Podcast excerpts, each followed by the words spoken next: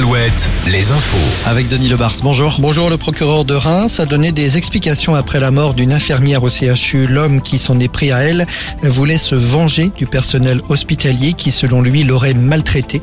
Le schizophrène âgé de 59 ans a été mis en examen pour assassinat et pour tentative d'assassinat, car il s'en est pris aussi, rappelons-le, à une secrétaire qui, elle, a été grièvement blessée.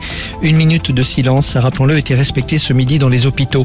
À Saint-Brévin, la marche de soutien au maire de la ville. Deux semaines après l'annonce de sa démission, le rassemblement a commencé à l'appel de mouvements et partis de gauche. La maire de Nantes était l'une des premières à lancer cet appel.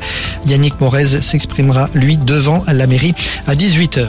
Sur la route, encore au moins trois semaines de bouchons à répétition à Maran. Cette petite ville située au carrefour de la Charente-Maritime et de la Vendée, le pont du Bro, situé lui sur l'autre route, restera fermé au moins jusqu'au 16 juin.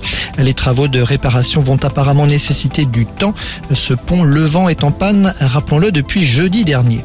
Le palmarès des pavillons bleus dévoilé ce matin, ce sont des pavillons que certaines plages et ports de plaisance peuvent arborer chaque saison, si bien sûr ils reçoivent le label environnemental. Quasi stabilité cette année en Bretagne par exemple, 33 plages y seront le fameux drapeau bleu cette saison contre 32 l'an passé. Et puis Denis, on va terminer avec euh, la boulette d'Aya Nakamura hier soir à Lyon. Oui, on est dans l'anecdote, mais tout de même, alors qu'elle était donc en concert à Lyon, la chanteuse a demandé à deux reprises au public Ça va Bordeaux À deux reprises. hein. Évidemment, ça, ça n'est pas passé inaperçu, sachant qu'entre Bordeaux et Lyon, il faut compter environ 500 km de distance.